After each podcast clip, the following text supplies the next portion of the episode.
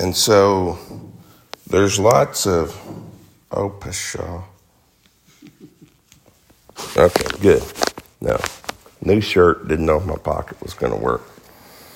Um, well, Romans 5 12 to 21 is not really light reading.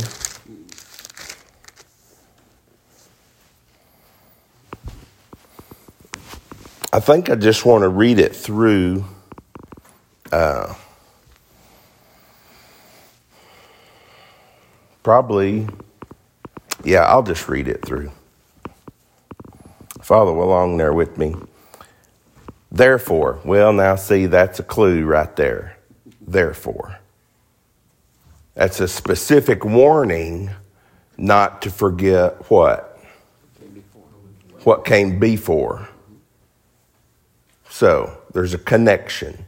The word therefore tells you there is a connection. Okay? What's the, before we even get into this, let's see some things that we know they're going to help us with this.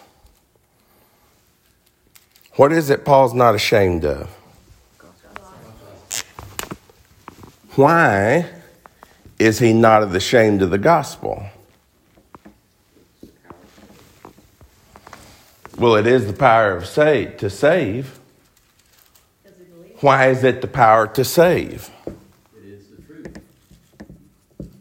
That's true, but that's not what he said.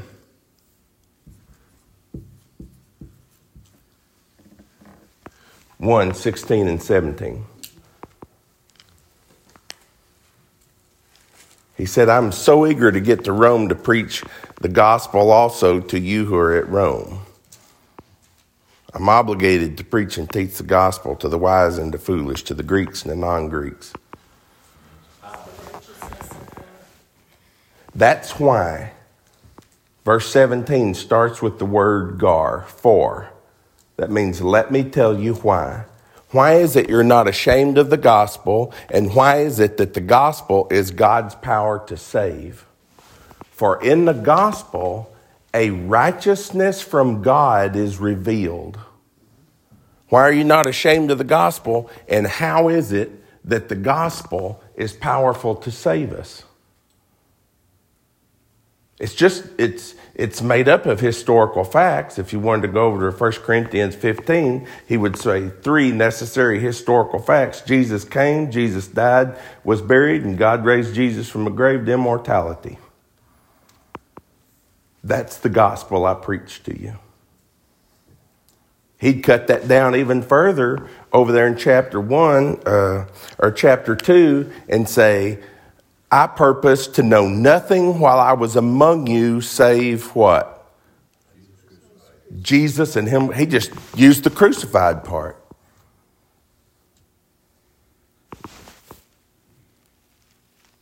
Which is foolishness to Gentiles and doesn't do Jews any good because they're looking for a miraculous sign.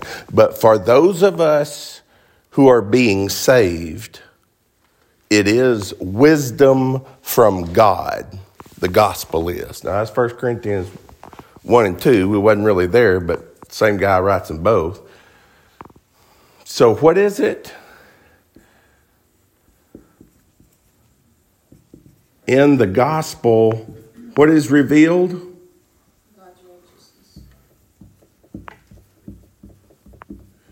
It just reveals the fact that God is righteous.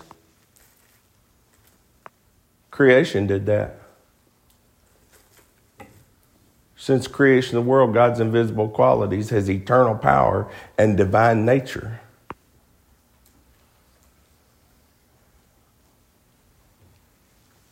A righteousness from God is revealed.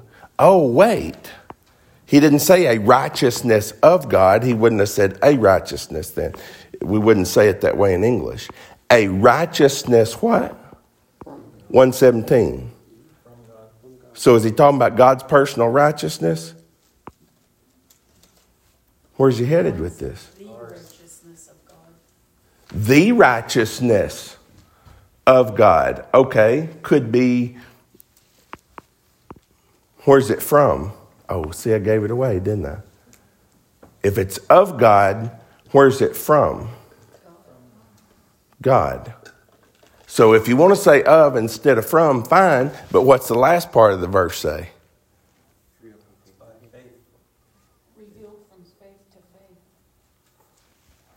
A righteousness of God or from God is from faith, is by faith, out of the midst of faith, ek faith. I pointed out the Isaac signs before. Ek, that Greek word means out of. It's out of faith unto what? So necessarily is he talking about God's personal righteousness? He's talking about a righteousness that comes through what? So what's he talking about? Is he talking about a righteousness of God or righteousness from God? Necessarily, he's talking about. It's not. The answers are not tied up in the Greek, brothers and sisters. They're tied up in the message. Listen what the author's saying. It doesn't make any sense if he's talking about God's part. He already said God was righteous. Creation established that. Eternal and divine. That's righteous. Everybody that's eternal is righteous. Everybody that's divine is righteous. That'd be God. But the good news, do we call this the good news on a regular basis? The good news is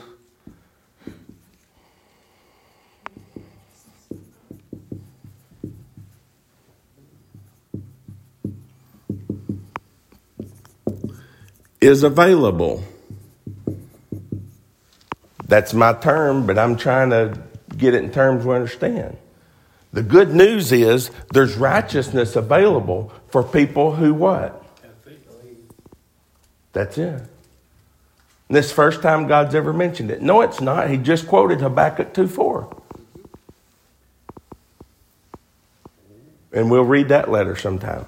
There's absolutely nothing whatsoever that you can look at. You can't you put your finger physically on anything that produce any hope.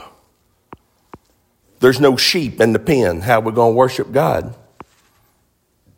There's no cattle in the stall. How are we going to offer sacrifices of atonement?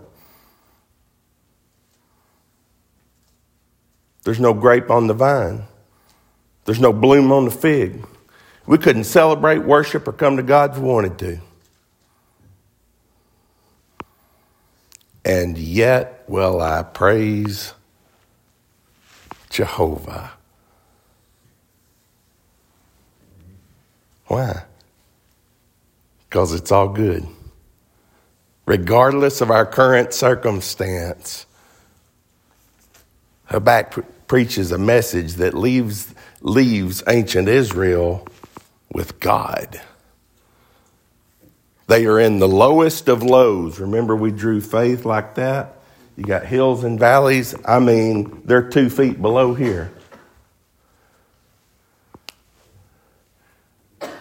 He makes my feet like hinds' feet. He makes my feet like the feet of a deer. I watched four mule deer bucks about this big go off a cliff that was half mile deep anyway. I got from me to Bill from them. Got out of the car. They stood in the bar ditch. I walked over. Season was already over. They knew it. They're just, okay. I just wanted to see how close I could get. And they let, and I mean, I knew the cap rock was right there. It's just a, it's just a cliff. And the first one, they jumped into nothing one after the other. And I ran. I could still hear in those days, and I couldn't hear any rocks sliding or brush breaking. And I ran to the edge of the cliff. They never stumbled, they never fell, not once. They weren't even in a hurry, they were just playing around. Oh, he wants to look. Habakkuk said, That's God make my feet like that. He ain't talking about stumbling. He ain't talking about falling. talking about God. So, righteousness is available. That's the good news. The righteousness from God has been revealed. Yes, it's from God. He is the source of it. But the point is, it's available to people who need it. That'd be unrighteous sinners. And that is revealed. That has been revealed. And righteousness is from what unto what? Starts in what and ends in what?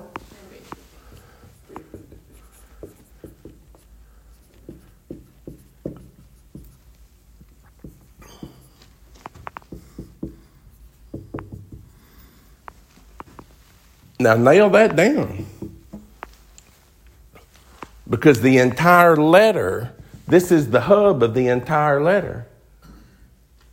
And when we're talking about, and we just finished a long discussion about justification, oh, that's the other thing I've got, uh, and I did mean to do that, and I just forgot it, but I will. I'm also I'm doing more notes, but I'm had to not do that today. My greatest struggle in all this is always me. And so I chose not to do that because I'm not trying to exhaust this. I'm trying to keep it simple. Justification by faith. That is part of an explanation of this because justification, what does that mean? Do you remember? Justified just as if I'd never sinned. So, that's an abbreviation. I'll just spell it.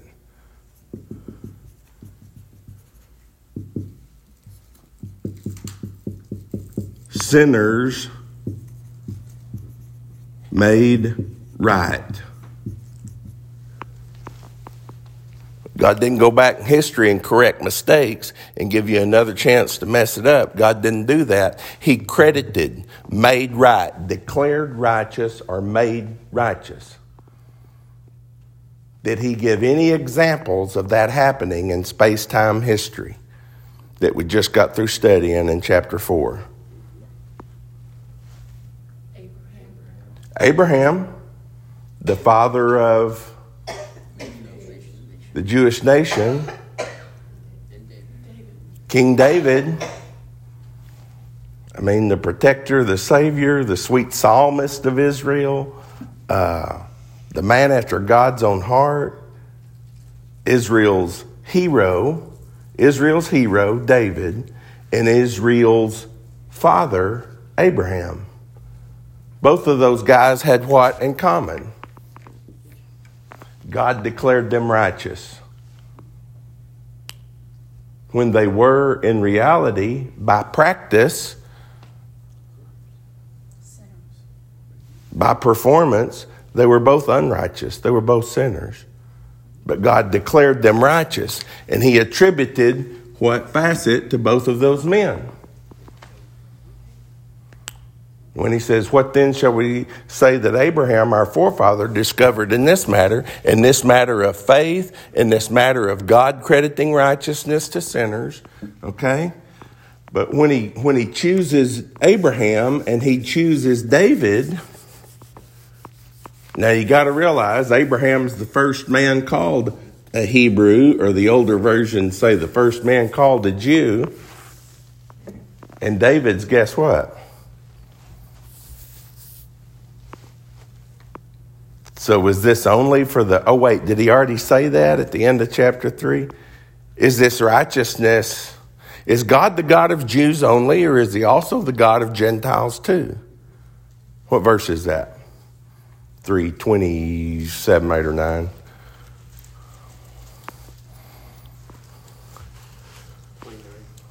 Twenty-nine. Is he the God of Jews only? Is he not the God of Gentiles too? He didn't just say that and then drop it. So he knows as he writes this letter, some of the Gentiles are going to have their hand in there and go, "What? Then, then the Jews are right. I need to be circumcised, right, so that I can be a Christian and be right with God, right?" I mean, he wrote it to people that are Christians. But you see what I'm saying? So we're following. My point with all this is follow the argument in Romans. Because Paul's a lawyer and he's not doing something other than arguing. He is arguing very emphatically. He brings up the questions, and I bet you a nickel to hole in a donut, those are the exact questions people were thinking. He's got the questions by inspiration. I guarantee you they're on the money. And so he builds this case using Abraham and David but really, what he's been building the case for is what? The gospel. The gospel is concerning who? Well, it's for everyone. Who's it based on? One person. One person. Was he the Jewish Messiah? Mm-hmm. But is he the Savior of the world? Uh huh. Mark it down. So, and then he says, first 11 verses of chapter 5, no, here's what we've got. In summation, peace with God through our Lord Jesus Christ. All the trouble, all the trials, everything this world can dish out cannot defeat what the gospel has accomplished, cannot diminish it, cannot defeat it. And, and it is for us to know surely and certainly that since we have now, this is verse 9, since we have now been justified by his blood, Jew or Gentile alike, how are they justified? By his blood. Here I said that two or three times. He just laid it out in first grade English right there. You can't miss it. Since we have now been justified by his blood, we have hope. If we've been rescued from being God's enemy today, we've been washed in His blood, redeemed by that blood, reconciled is His point right there by the blood.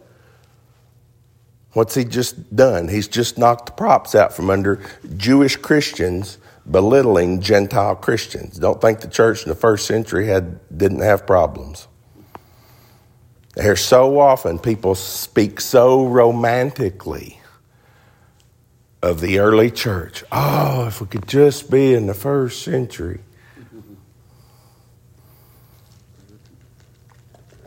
I don't know, Brother Carl, but I mean, 75 years ago, was the world a better place?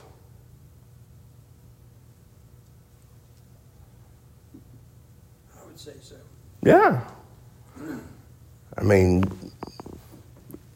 good man, yeah. Is the greatest generation. Or right in there. Don't romanticize that too much. You won't go back there? There's a lot of it. It's pretty hard, wasn't it?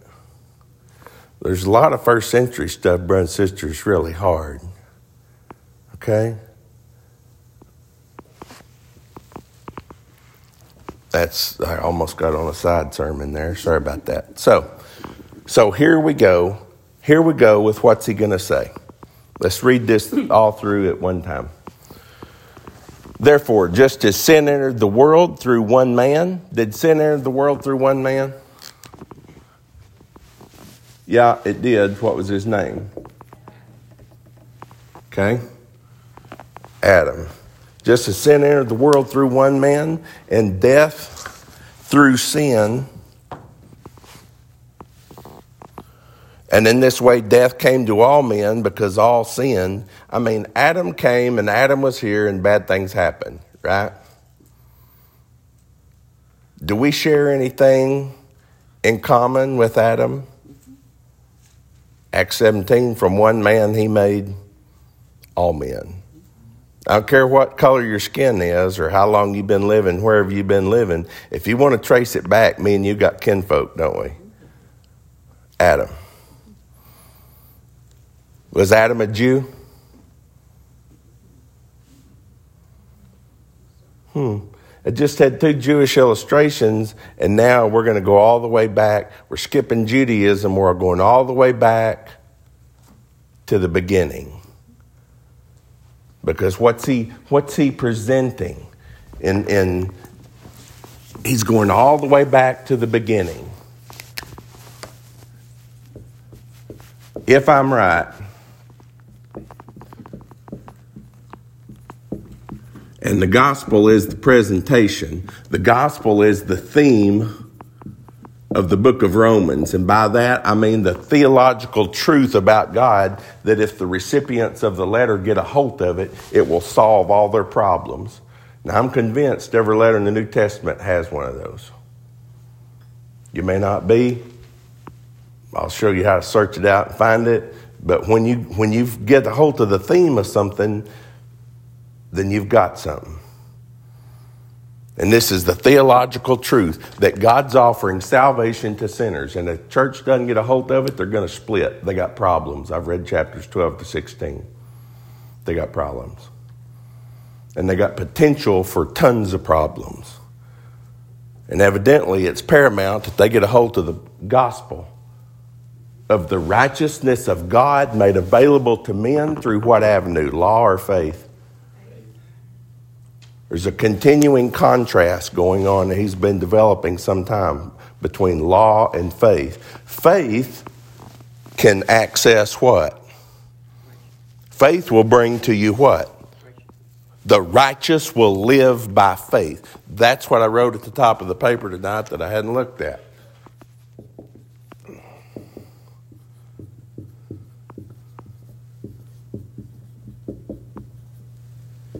If you wanted to put the theme down in one sentence, that's it. The righteous live by faith. That's what allowed God to credit them justly, credit them with righteousness because they don't have any. The alternative to that would be law. What's the problem with law for lawbreakers? I'll just give it away. Doesn't forgive, doesn't justify, doesn't bring righteousness to anybody. Law, just the principle. I don't care. Law of Moses, law in the Garden of Eden, it don't matter. Law cannot justify sinners. And when I when when when all I have is me I'm jumping ahead a little bit, but this is okay. It helps. When all I have is me, guess what? Guess is there anybody without this? Is there anybody without an awareness of right and wrong? There isn't anybody. Let's quit all the mumbo jumbo people. Nuh There ain't nobody. Everybody's got a page with what they think is right and what they think's wrong on it. They keep arguing with me about mine, but they got a page somewhere. Guarantee you. You already said by inspiration they do. They got right and wrong in their heart. That's from God. And if all I've got is, is a standard of what's right and what's wrong and how wrong it is, then what I've got is law, and what will I never be? And so you might as well say right here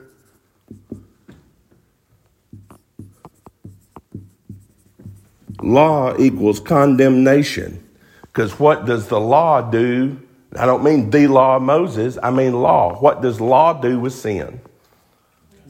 Every single solitary one of them. It's not American baseball. It's not three strikes and you're out. It's one strike and sit down. You're done. You're condemned for however wrong the strike was. You've got, you've got condemnation. Why have you got condemnation? What brought condemnation? Did the law bring condemnation? That's kind of a trick question. Sin is what is condemned. And yes, the law condemned it. That doesn't make law a bad thing, does it? Okay? If all I got is law, all I got is me. Uh oh. Uh oh. How long's that been going on? Well, I know God didn't. There. How long's this been going on? Therefore, just as sin entered the world through one man, sin, that's a violation of what? Oh. Therefore, just as sin entered the world through one man, and death through sin, and then this way death came to all men because all, he's already said that at least three times. Uh, remember, 319 to 20, uh, 323, yeah. For law, for before law, there's no, there's no definite article here in the original. It's just law, the principle. Until law was given, or mine says before the law was given, sin was in the world. But sin is not taken into account when there is no law. Nevertheless, death reigned. Death reigned What do you suppose death would reign through? What brought death? Oh. Death reigned from the time of Adam to the time of Moses. If death was reigning, was sin reigning? Because death's the result of sin, isn't it? If there's no sin, you'd have no.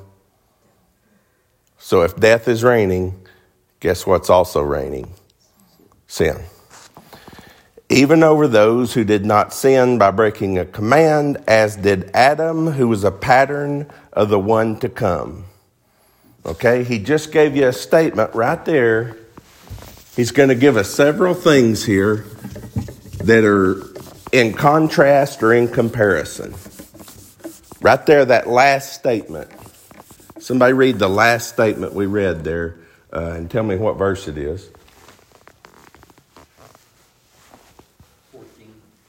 Okay, what does he say? Go ahead, Chuck, please. Nevertheless, death reigned from the time of Adam to the time of Moses, even over those who did not sin by breaking a command, as did Adam, who was a pattern of the one to come. Adam? Who's he a pattern of?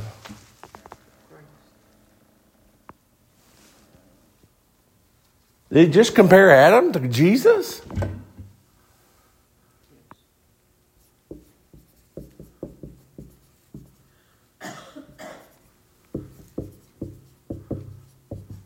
The one to come is Adam. I mean, is Christ. Well, if he's going to compare them, what do they have in common? Was Adam?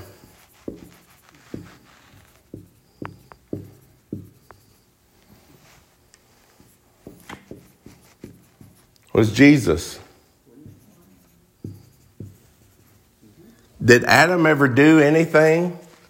Did Adam ever do anything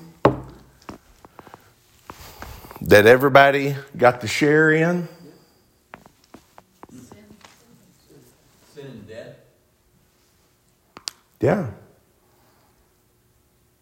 He did, if you will, he committed one act. And through participation, everybody has, if you want to say, benefited from. He did one thing that brought a result that everybody shared in. What one thing did he do?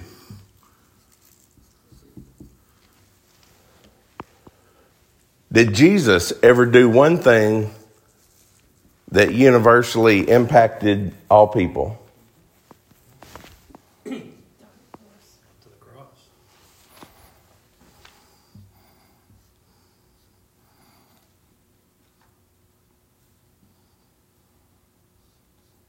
Right?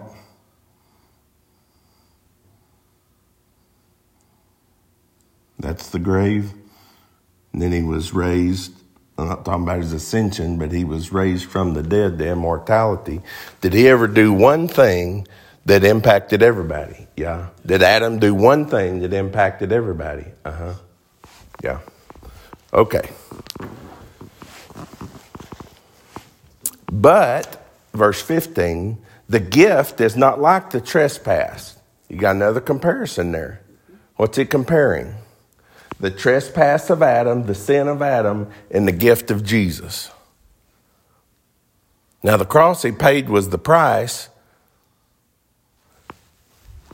We said it well ago, but Adam, Jeff did, Adam did what? He sinned, and that brought what? Death. Jesus died, and that brought what? That's the gift.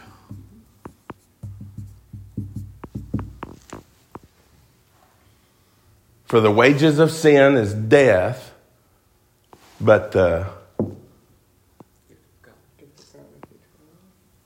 gift of God's eternal life, Christ Jesus. That's the end of chapter 6. He writes chapter 5 before he gets to chapter 6, and he already told you what it is. It's a very interesting thing, and I'm telling you ahead of time why we're doing all this is because we're, we're amending doctrines here. And I was just thinking this afternoon, the next time I rewrite my Romans outline, which will be here in a few days, uh, I think I'm going to include 512 to 21 into the 6 1 and following category. Because he, from 321 down to 511, he talks about justification by faith. He talked about the doctrine of condemnation, and he's talking about the doctrine of justification. And he's just beginning now an introduction to the doctrine of sanctification. Why would I say sanctification? Justification is made right with who? Okay? Sanctification is not the same thing as justification. That will be on a list of terms. And Jim the other day said something and it made me think, oh yeah, I need to give you all a list of terms as, as I'm using and we're using them and the best I can uh, describe that Paul is using them. I don't even know if he's going to say sanctification. Not in my Bible, he won't. But what are we talking about when we're talking about living a sanctified life in Christ Jesus? Is God's will for you that you should be sanctified? What? Alan? Set apart for his purpose.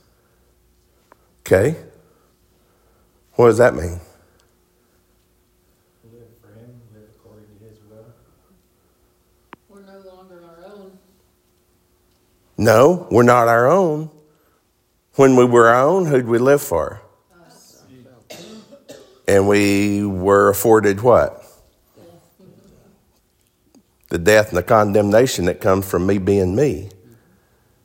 Now, he said, but God had a way to make you right through the blood, and God made you right through the blood, and you can take it to the bank. It's true. And if he saved you and justified you right now in the blood, then on the day of judgment, he's going to sanctify you. He, I mean, he's going to justify you. Since we have now been justified by his blood, how much more shall we be saved from God's wrath through him?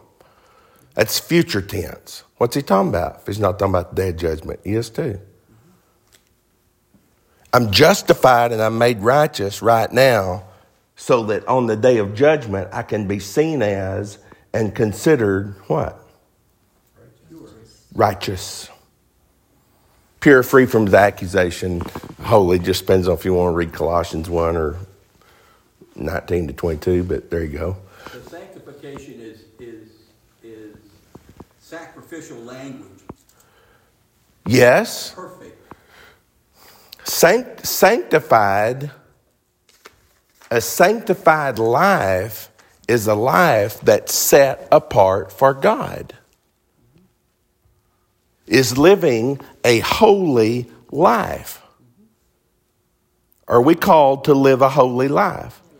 Does the gospel of salvation, the gospel that delivers salvation, the gospel that reveals and explains salvation, it explains and delivers God's righteousness to us, does that gospel call us to live a holy life? Uh huh. He's going to spend three chapters, three and a half, now that I'm amending my outline, three and a half chapters explaining that. He spent a half chapter introducing it. Okay, let's read on. And this is why you don't, everybody jumps this. When we're, when we're trying to teach people the gospel, and brothers and sisters, I'm going to be just transparent as I can. The reason we're doing all this right now is because there's a bunch of folks around here that need to hear the gospel, and I want to do the best I can, make sure we're all on the same page and we understand what the gospel is. Because the last thing we need is to misinform people. What we need to do is encourage people and we need to get them the message. You get it to them in terms you use and in terms they can understand. But we got to get a hold of the message. Why? Because the gospel that saves us from our unrighteousness, guess at the simultaneously at the same time, guess what that gospel message is doing right now in the church today? Let me write this down. I mean, I wasn't going to come over here, but since you brought it up. The gospel saves. If you don't believe that, you're wrong. I'm not being ugly, I'm being emphatic. The gospel message saves. It reveals how God saves. Guess what else the gospel does? It's the power of God. Is that all God God just called us to our sins being forgiven? Is that all he called us to? No, I've already read chapter 12. Didn't y'all read chapter 12? Somebody read chapter 12, first two verses. Go ahead, Bill, since you're there. He is there. Call things that are not as though they were.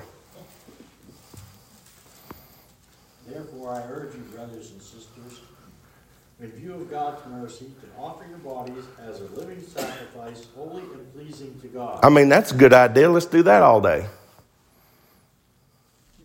Let's do that all day. This is your true and proper worship. Do not conform to the pattern of this world, but be transformed by the renewing of your mind. Then you will be able to test and approve what God's will is, his good, pleasing, and perfect will. In view, how you do all this? In view of what? I forgot. I didn't forget. Read it again. God's mercy.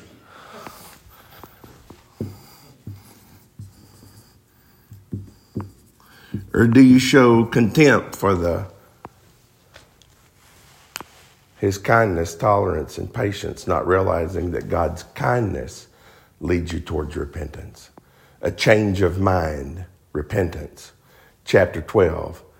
Do not be conformed any longer to the pattern of this world. Did we have two patterns contrasted in Romans 5 a while ago?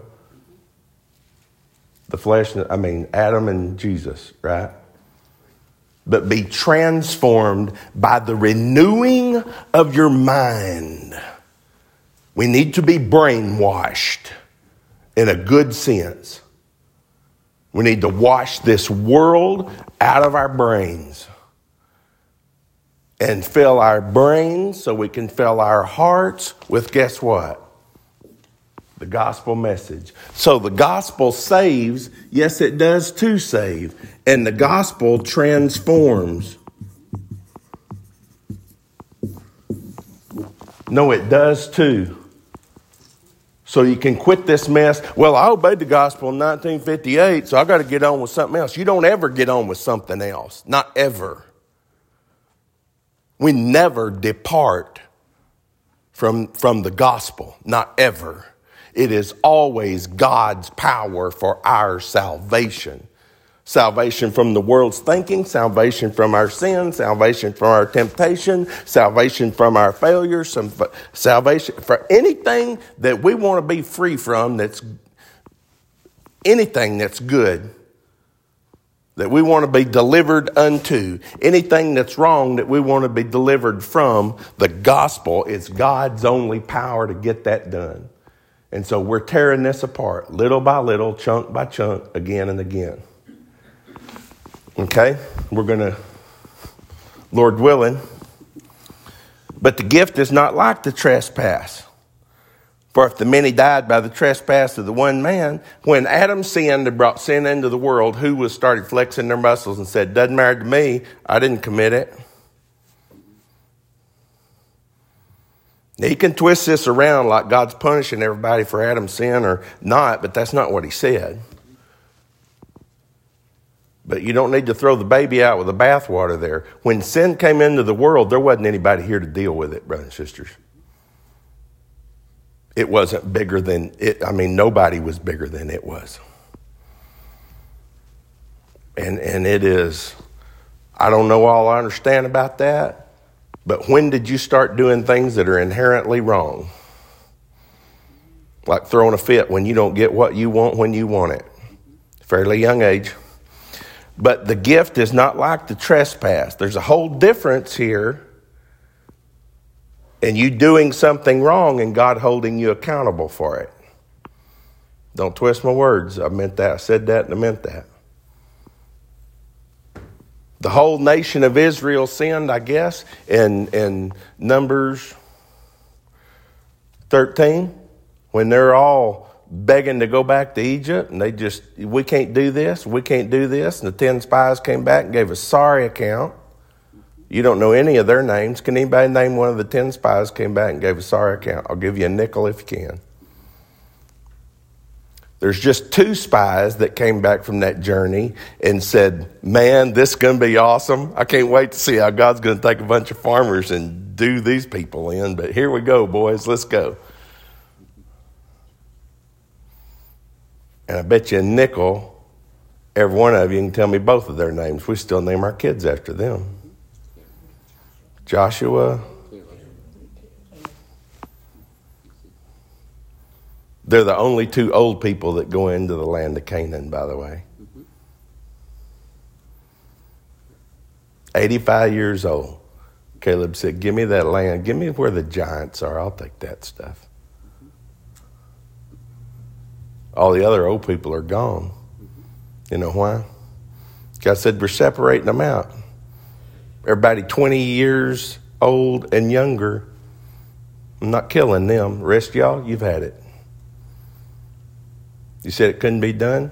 Okay, we'll do a year of that. For every, every day they spent over there gathering bad reports, you'll have a day wandering around out here having funerals all day, every day. God made a judgment. Did all those little kids do something wrong? Everybody 20 years old and under, did they do something wrong? Yeah. Where'd they learn it? Well, parents primarily. Did he hold them accountable for it? Every not. That's sidetracked, but I'm just saying don't, don't take this out of context of the gospel. It's, it's in the context of the gospel. And he goes back and supersedes Judaism for a reason because Christian or not, and they struggled with this, but Jews think they have actually what in common with Gentiles? Because categorically they are what? Superior, chosen, chosen. Yeah. But the gift's not like the trespass, for if the many died by the trespass of the one more one man, how much more did God's grace and the gift of the gift that came by the grace of the one man, Jesus Christ, overflowed to the many. Again, the gift of God is not like the result of the one man's sin, though they stand to compare because why? One action. Adam sinned, Jesus died. One action. One man committed one act that brought one universal result. The judgment followed one sin and brought condemnation. But the gift followed many trespasses and brought justification. Verse 17, you ought to circle that. For, let me tell you why. For if by the trespass of the one man death reigned through that one man. Oh, I got another thing to put up here on Adam's deal. What about Adam now? There's structure and symbolism to all this, but what came through Adam? What did he just say? What verse did I leave off on? 17. 17. 17? Okay, read 17. I need a reader. Read 17 for me, Jeff. For if by the trespass of one man death reigned through that one man, how much more will those who receive God's abundant provision of grace and of the gift of righteousness reign in life through the one man, Jesus Christ? There you go. There's your comparison again. And Jesus Christ brought what? A gift. And it's not, it's the trespass, and it's what? The reign. What do you mean, reign? Absolute authority and dominion. Okay? Okay, go ahead, verse 18. Please, sir, if you don't mind. Consequently, just as the result of the one trespass was condemnation for all men, so also the result of the one act of righteousness was justification that brings life for all men. Keep going. For just as though the disobedience of the one man, the many were made sinners, so also through the obedience of the one man, the many will be made righteous. Because people participated in Adam's act, didn't they? Did Jesus, did Jesus come and commit one historical act that's benefited all mankind? Will it benefit all mankind? No. Could it? Uh huh. But I had to choose to participate in Adam's act. Guess what? I wish there was a way to do that. Wish there was some way I could be connected with him and his death. We're just a few verses from there. Okay, go ahead. Keep going. You to 20 yet? Right now, Okay, here now we're getting down to the point. the law was added so that the trespass might increase, but where sin increases, grace increases all the more. So that just as sin reigned in death, so also grace might reign through the righteousness to bring eternal life through Jesus Christ our Lord. Sin's reign and grace's reign.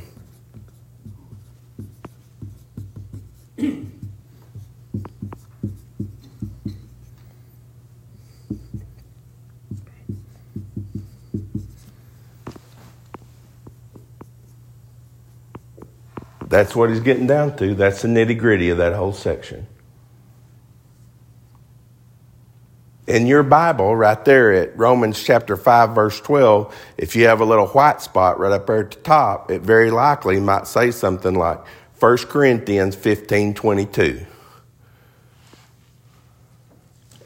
Does anybody's Bible have that? Does y'all have a little white spot? Did they give you a paragraph space or something there? There's no spaces? Shoot, well. You have a white spot over to the right of that? Is your print justified on the page and you have a little white spot over to the side of that? Then over there in that little white spot to the side of that, it could say 1 Corinthians 15 22. Mine does. It's because I wrote it in there. But if you wrote it in yours, then your would. 1 Corinthians 15 22. All of these three paragraphs, really one paragraph. I haven't, it's been years since I busted it down. One of these days we'll do that. We'll divide the Bible into paragraphs. Very helpful. But this one, this one introductory statement here about living a life holy to God, living a life that puts sin in its place, living a life that's pleasing to God, living a life that brings glory to God, living a life that's no longer according to the pattern of the world, trusting what it trusts and loves what it loves but looks to God, loves what he loves, and tends to his business. This section introduces that. He's taking us. Therefore, since God offered his son Jesus and justified us in his blood, the result of that is grace might reign and sin will no longer reign. That's what's at stake. That's what's at stake. Have any of y'all ever washed dishes? Have you ever washed clothes? I'm so glad you got that part of your life over with because you don't get through with that, do you? I'm gonna hire somebody to do it. You get, and then you got to pick out the person that does it and then gripe about them. You don't get through. We're never getting through with this, brothers and sisters. That's why it's written down. We come back to it, we come back to it, and we come back to it. What he's trying to emphasize here is this is now because of the cross of Jesus Christ. It's not just a possibility, though you could start there.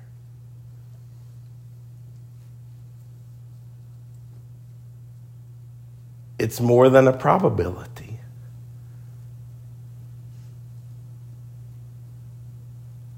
Why doesn't this show up more often? I mean, this is, this is people living lives that are holy sacrifices to God.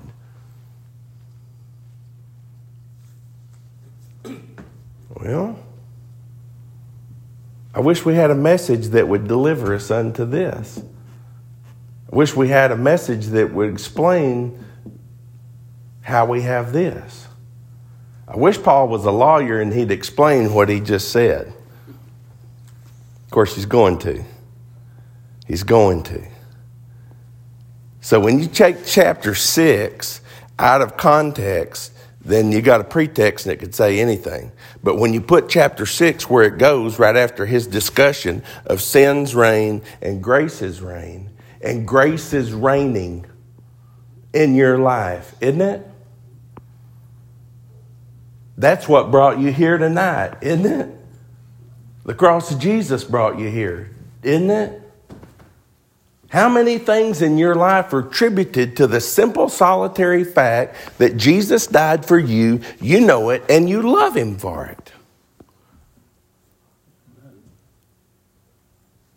I mean, we don't, we don't keep a list of that. Maybe. But think about it. Think about the things you do the things you do and the things you say, and you know what is the simple explanation for it? It's the cross of Jesus Christ. And the grace that God afforded you in that cross when He united you with His Son in His death, washed you in your blood, filled you with His Spirit, brought you out of the watery grave, and then said, Hang on, I know that's a lot to take in, but I got a lawyer lined up and he's going to write it down and explain it to y'all. So it can be powerful in your life. Because remember a couple of Sunday nights ago, and we read Matthew 8:13 and Matthew 9:29 and Matthew 15:22. And the summation of all those was be it unto you according to your faith. As you believe, so be it done. Do you believe that the cross of Jesus Christ is powerful to cleanse your sin? You do too believe that. You got to just set your soul down and look, here's where we stand. We trust His blood. Here, look, here's where we stand. We trust in His resurrection. We trust the fact that He put His Spirit within us to bring us, to lead us, to guide us, to use us, to demonstrate to a lost world that righteousness is available, that sin's death has been nullified, sin's reign has been nullified, grace's reign has begun, and, and it's a, it's a daily thing in people's lives. He has brought about the reign of grace in our life. He has too. It may not be up to your standard yet. Y'all got some really high standards. Okay. What brought it about to start with? Where did it start for you? In your faith. Guess what it's promoting within you? Your faith. Guess what it's bringing you around to mature? Your faith. It's a perpetual motion machine. God's righteousness to you through your faith in the blood of his son and the power of God to raise him from the dead. And Abraham never said the word uh, Yeshua or Joshua or Jesus that I know of. But if God would have told him, he'd have believed it because he believed impossible things according to God's power. He was fully persuaded God had power to do what he'd promised. And when God told David that he forgave his sin, David wrote four Psalms and said, Are you kidding me for crying out loud? Don't I love him? We. Do I love him? What shall I render unto Jehovah for all his benefits to me? Rest of Psalm 116 describes a sanctified life. We live lives, we live lives that are holy and dedicated out of devotion to him who paid the price, who now owns us. We don't have to be patient with ourselves, but you don't really have the consent of your conscience to be anything else when the first thing love is, is love is patient and love is kind. And you're supposed to love your neighbor as you love yourself, and God put His love into your hearts. So here's an idea let's be patient, let's be kind to ourselves according to the gospel not because you want to blow off your sin and take holiness lightly. According to the fact that God said, I paid that. I paid the price for that. Jesus is wearing the crown. Sin, sin's not wearing the crown in your life anymore. Once it was, now it's not.